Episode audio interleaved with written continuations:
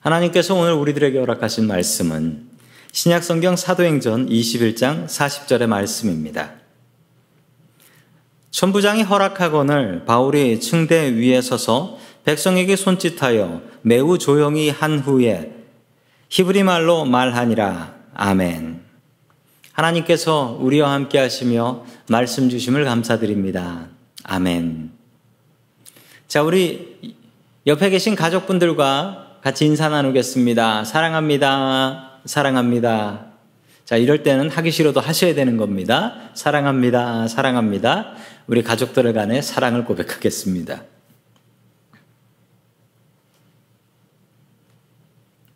아, 제가 부교육자였을 때 있었던 일입니다. 신방 가는 날이 따로 정해져 있었습니다. 뭐 예배가 없는 수요일 아닌 다른 날로 주로 화요일이나 목요일 신방 가는 날이 있었어요. 신방 가는 날에는 신방을 몰아서 가는데 많이 갈 때는 하루에 11집을 간 적도 있습니다. 11집 신방을 가게 되면 정말 조심을 많이 해야 됩니다. 한 집 늦어지면 그 뒷집들이 다 늦어지기 때문에 11집 신방 갈 때는 정말 먹는 것도 제대로 못 먹고 화장실도 제대로 못 가고 점심 식사는 당연히 못 했습니다. 어느 날이었는데 아주 더운 날로 기억합니다. 그날 신방을 또 11집을 나가게 되었습니다.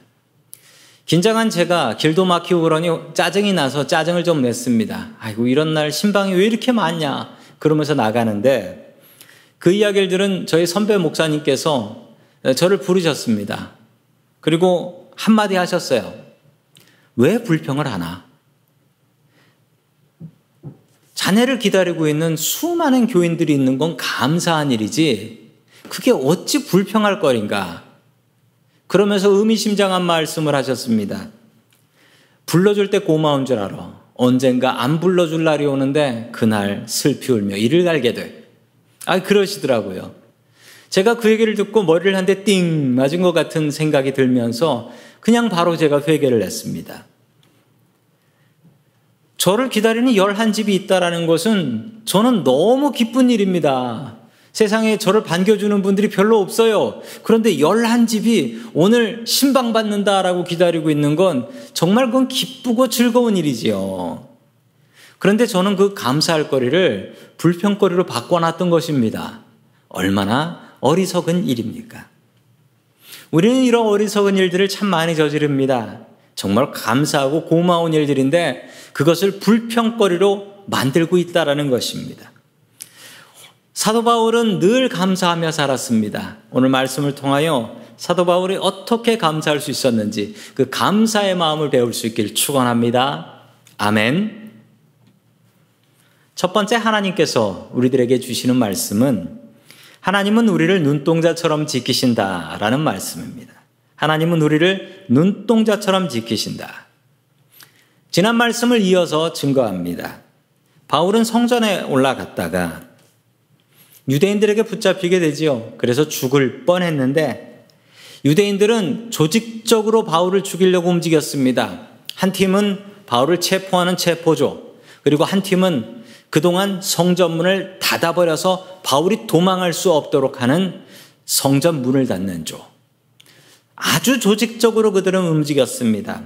그들의 계획대로 될 것 같았지만 안토니와 요새에 있었던 로마 군대가 출동을 했고 바울을 죽이려고 했던 사람들의 계획보다 바울을 살리려고 하신 하나님의 계획이 더 크고 더 위대했습니다. 덕분에 바울은 살게 된 것이죠. 우리 계속해서 32절의 말씀 같이 봅니다. 시작. 그는 곧 병사들과 백부장들을 거느리고 그 사람들에게로 달려갔다. 그들은 천부장과 군인들을 보고 바울을 때리는 것을 멈추었다. 아멘. 갑자기 출동한 로마 군인들의 규모, 군대의 규모는 어느 정도였을까요?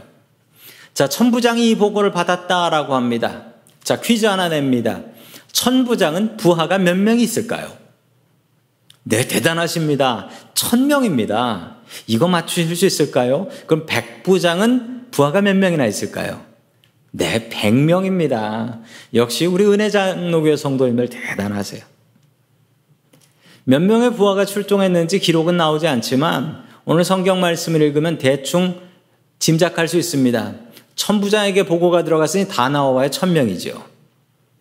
그런데 백부장이 몇 명 출동했는지를 보면 얼마나 나갔는지 알 수 있습니다. 왜냐하면 백부장은 백명이니까요. 성경에 백부장들이라고 나와요. 그러니까 여럿이죠. 최소 두명 그럼 200명 출동.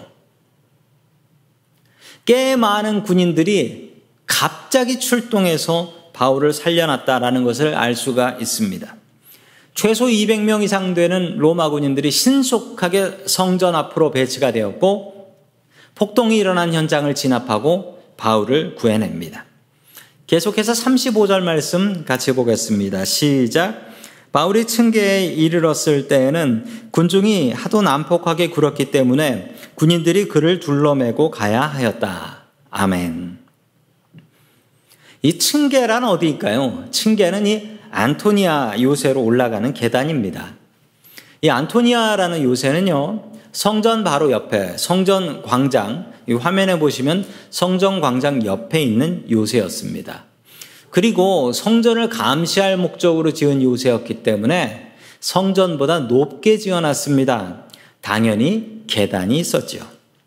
이곳까지 유대인들이 쫓아왔습니다. 그리고 이 유대인들은 이 계단 앞에서 결사 저지를 했습니다. 왜냐하면 이 계단을 넘어가 버리면 그 땅은 유대 땅이 아니라 로마 땅이고 로마 군인들의 땅이기 때문에 바울을 죽일 수가 없는 것이죠. 그 전에 어떻게든 바울을 잡아서 죽여야 했습니다. 로마 군인들은 바울을 안토니아 요새까지 이동하기 위해서 끝내는 어떻게 했냐면요.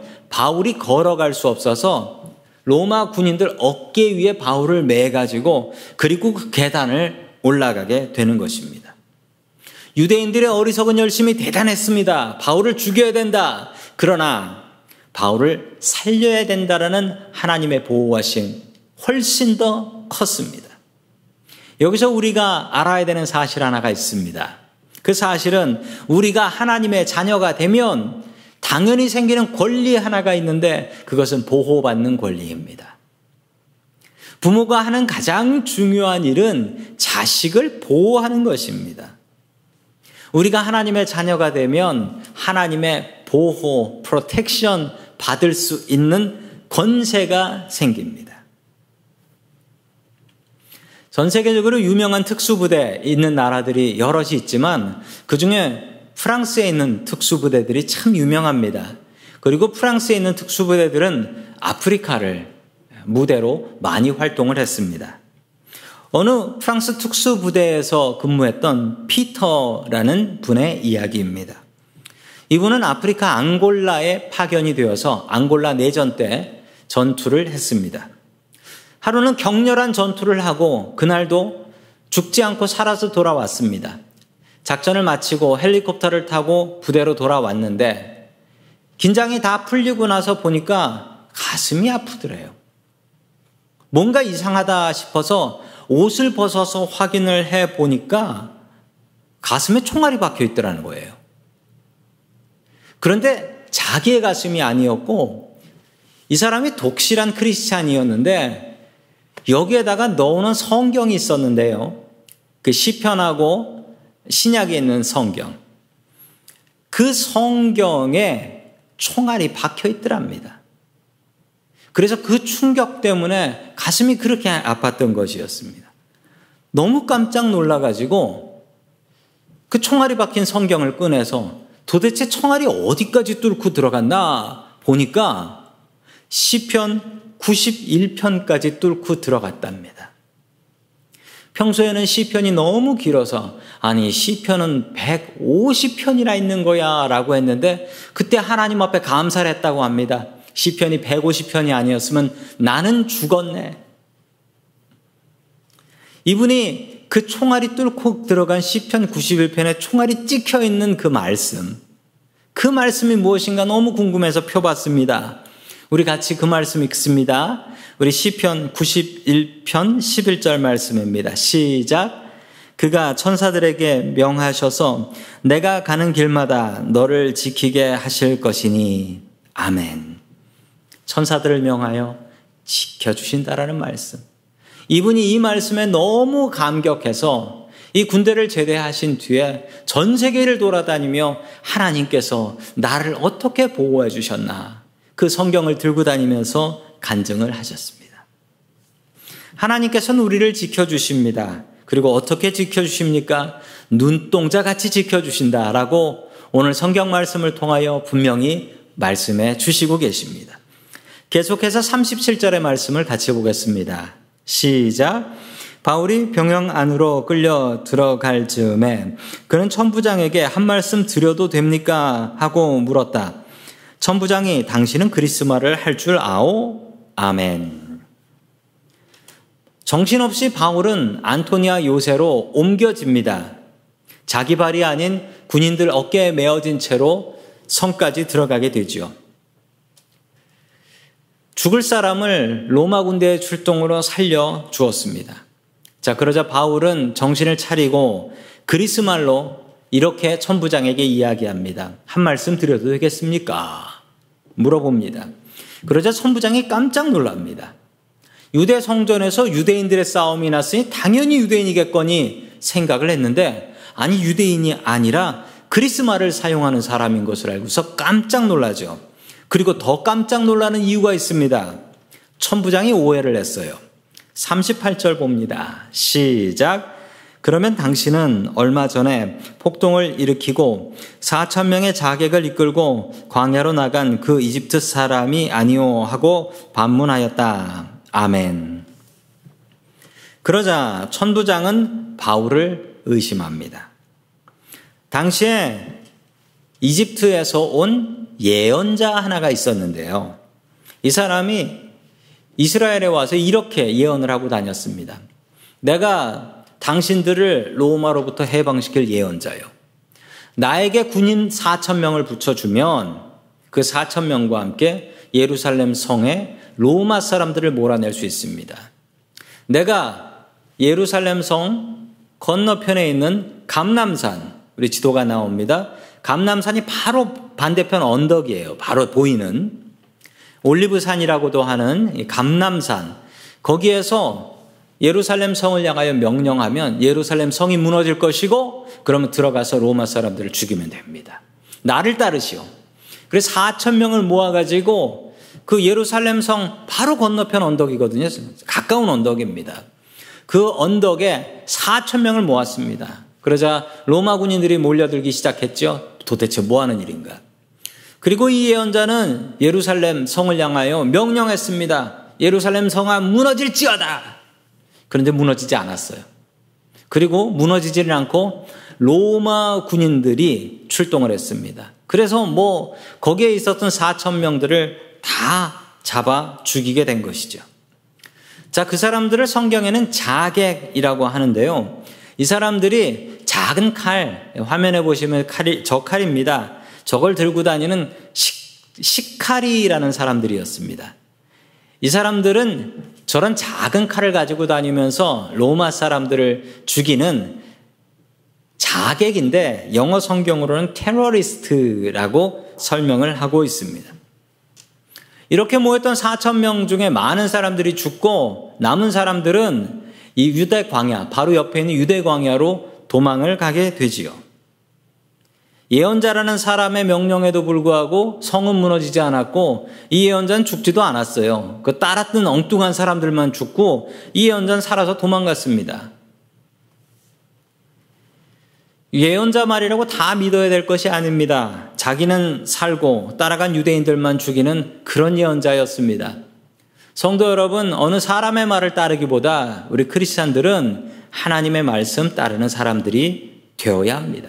사람은 틀려도 성경은 틀림이 없기 때문이지요. 자, 계속해서 사도행전 21장 39절 말씀 봅니다. 시작.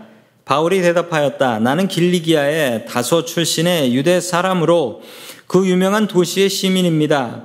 저 사람들에게 내가 한마디 말을 하게 허락해 주십시오. 아멘. 바울은 자신을 길리기아 다소 사람이다 라고 소개를 하지요.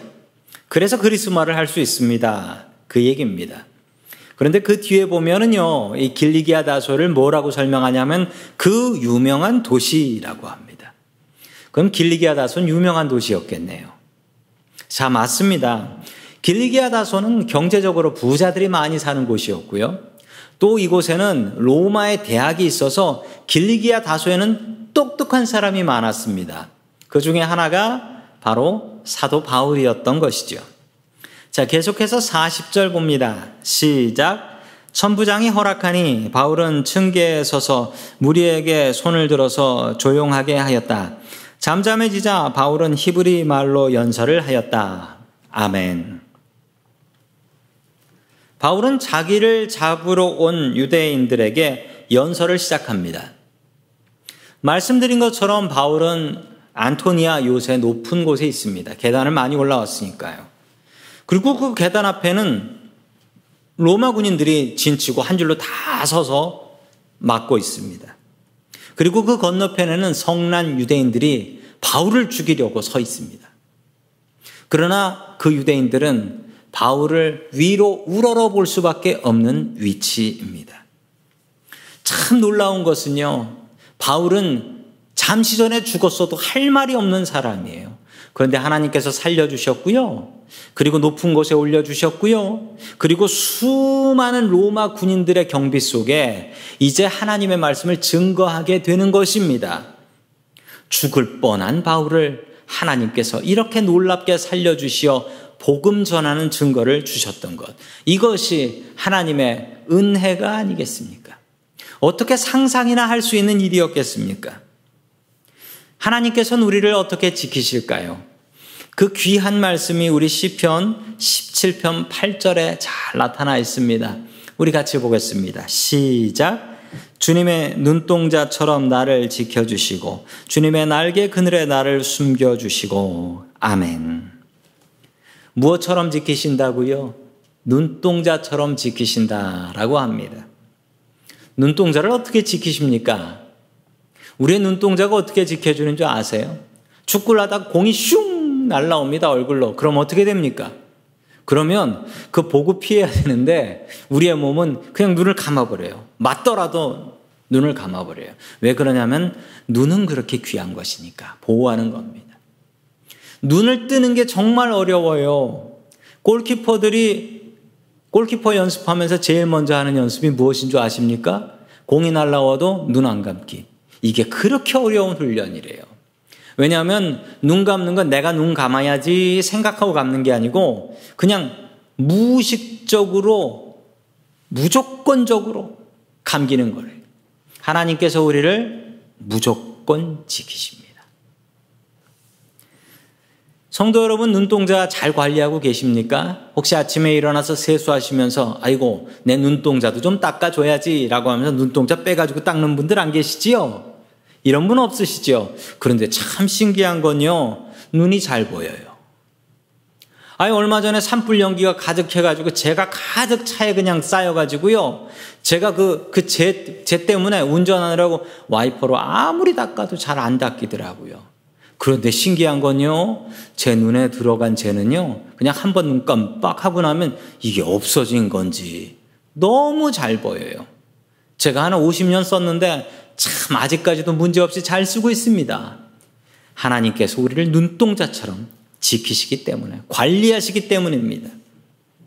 그리고 눈동자는 얼마나 귀한지요. 성도 여러분, 우리 잘 때요, 몸에 변화가 생깁니다. 무슨 변화입니까? 다른 변화는 아니어도 잘 때 하나님께서 눈을 탁 닫아주셔서 우리가 잘 때 눈을 감고 왜 그런 줄 아세요? 우리의 눈을 하나님께서 보호해 주셨기 때문에 그렇습니다. 하나님께서 우리를 지키시는데 어떻게 지키신다? 눈동자처럼 지키신다라고 약속하십니다. 우리 옆에 계신 가족분들을 좀 축복하며 이렇게 말씀해 주시면 좋겠습니다. 당신은 눈동자처럼 귀한 사람입니다. 우리 옆에 있는 사람들과 우리 가족들과 축복하겠습니다. 당신은 눈동자처럼 귀한 사람입니다. 괜히 눈 찌르는 신용하지 마시고요. 축복해 주십시오. 주님께서 우리를 눈동자 같이 지켜주신다라고 약속하고 계십니다. 눈동자 같이 지켜주시는 그 은혜가 우리들 가운데 풍성하게 넘치기를 주의 이름으로 간절히 축원합니다. 아멘. 두 번째 마지막으로 하나님께서 우리들에게 주시는 말씀은 읽기 전에 감사하라라는 말씀입니다. 읽기 전에 감사하라. 이렇게 바울은 감옥 생활이 시작돼요. 이렇게 로마 군인들한테 잡히고서 이게 감옥 들어간 첫 번째 날이었습니다. 바울은 감옥에 들어가서 무엇을 했을까요? 바울은 시간을 허투루 헛되게 보내지 않는 사람이었습니다. 그는 고난을 기회로 생각했습니다. 감옥에 들어가니 시간이 남네? 그래서 바울은 글을 쓰기 시작했지요. 편지를 쓰기 시작했는데 그게 바로 그 유명한 옥중서신. 감옥이 감옥에서 쓴 바울의 편지들인데요. 네 개가 있습니다. 에베소서, 빌립보서, 골로새서, 빌레몬서라는 네 개의 책을 사도 바울은 감옥에서 썼습니다. 감옥에서는 시간이 많고 나갈 수가 없으니 글쓰기 딱 좋았다라는 것이죠. 여러분 우리가 바울의 이 마음을 배워야 합니다. 지금 코로나로 고난받는 사람들, 전 세계 모든 사람들이 아닌가 싶습니다. 고난을 우리가 바꿀 수는 없어요. 그러나 우리는 고난에 대한 태도를 바꿀 수는 있어요. 태도가 바뀌면 위기가 기회가 됩니다. 왜냐하면 하나님께서 보여주시는 길이 보이니까요. 태도를 바꾸지 않으면 절대로 고난 가운데 우리는 길을 볼 수 없습니다. 성도 여러분들은 오늘 요즘 시간을 어떻게 보내고 계십니까? 바울과 같이 보내고 계신가요? 바울은 고난에 대한 자신의 태도를 바꿨습니다.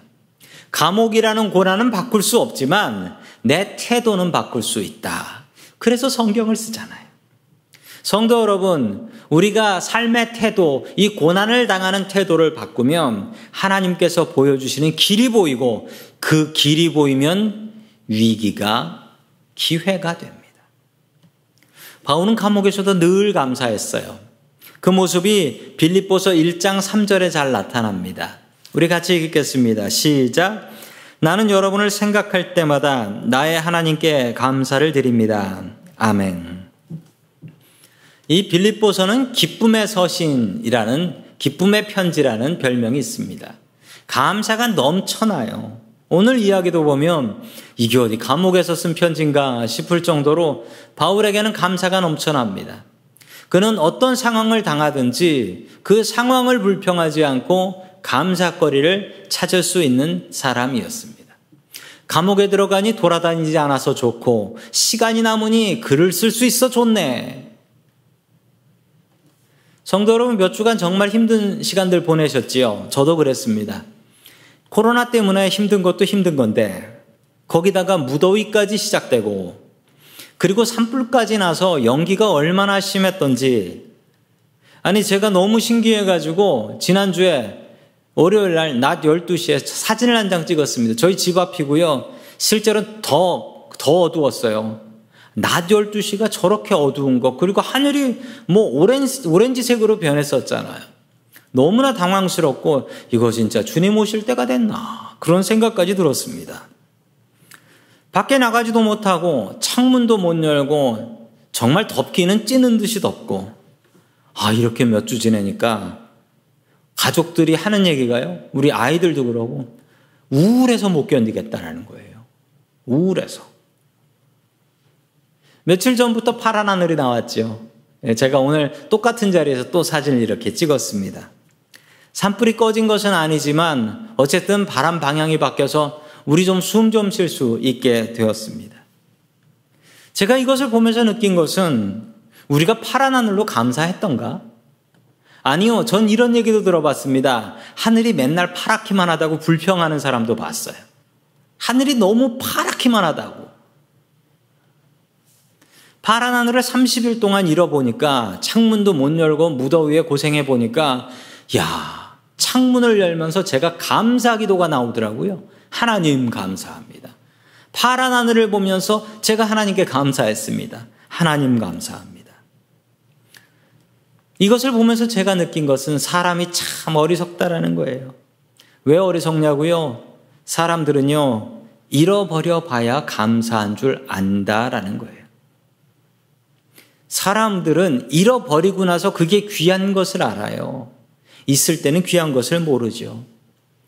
부모님 살아계실 때는 부모님 귀한 것 몰랐고, 그래서 부모님께 감사합니다. 고맙습니다. 말씀도 똑바로 못 드렸고, 교회를 나올 수 있을 때는 교회 나가는 게 귀한 건지 몰랐고, 그런데 이렇게 못 나가 보니까, 야, 우리가 교회에서 예배 드리고, 이게 나를 붙잡는 힘이었구나. 이걸 이제는 아는 것 아닙니까? 건강을 잃어버리고 나서 사람들은 건강이 참 소중하구나. 그 생각을 합니다. 사람들은 건강할 때 그 건강을 감사할 줄을 몰라요. 꼭 잃어버려야지 그것이 고맙고 감사한 것을 아시겠습니까? 그렇다면 우리는 무엇을 잃어버려야 정말 감사해야 될 것을 감사할까요? 너무나 슬픈 일 아닙니까? 잃어버려야 감사할 것을 아는 것은 정말 잘못된 일입니다. 성도 여러분, 바울처럼 감옥에 가든 어디에 있든 감사거리를 찾는 사람이 되십시오. 지금 가지고 있는 것을 감사하며 사십시오. 곰곰이 생각해 보십시오. 그리고 감사하십시오. 내가 지금 불평하는 그것들이 감사거리일지도 모릅니다. 감사거리로 주신 것을 나는 그것을 가지고 불평거리로 만들고 있는 것입니다. 우리가 감사해야 되는 가장 중요한 이유는 지금 우리가 당한 세상, 그리고 앞으로 우리가 당해야 될 세상은 감사 없이는 견딜 수 없는 세상이기 때문입니다. 세상의 모든 것을 잃어도 우리는 하나님 계셔서 그것만으로도 감사할 수 있습니다. 잃어버린 후에 후회하지 마시고 있을 때 찾아서 감사하며 살아가는 저와 성도 여러분들 될 수 있기를 주의 이름으로 간절히 축원합니다. 아멘. 다 함께 기도하겠습니다. 우리를 지키시는 고마우신 하나님 아버지, 우리를 눈동자같이 귀하게 지키시고 보호해 주시니 감사드립니다. 살아가는 순간마다 주님의 보호하심 없이는 살 수 없음을 고백합니다. 주님 우리를 지켜 주시옵소서. 우리의 가정을 지켜 주시고 우리의 직장과 교회를 지켜 주시옵소서. 주님 우리는 어리석어서 잃어버리기 전에는 그 귀함을 모르고 삽니다. 주님 우리가 잃어버리기 전에 주님께 감사하며 살 수 있게 하여 주시옵소서. 잃어버리기 전에 감사함을 고백하며 나누게 하여 주시옵소서. 세상이 무너져도 나의 주인 되시는 예수님의 이름으로 기도드립니다. 아멘.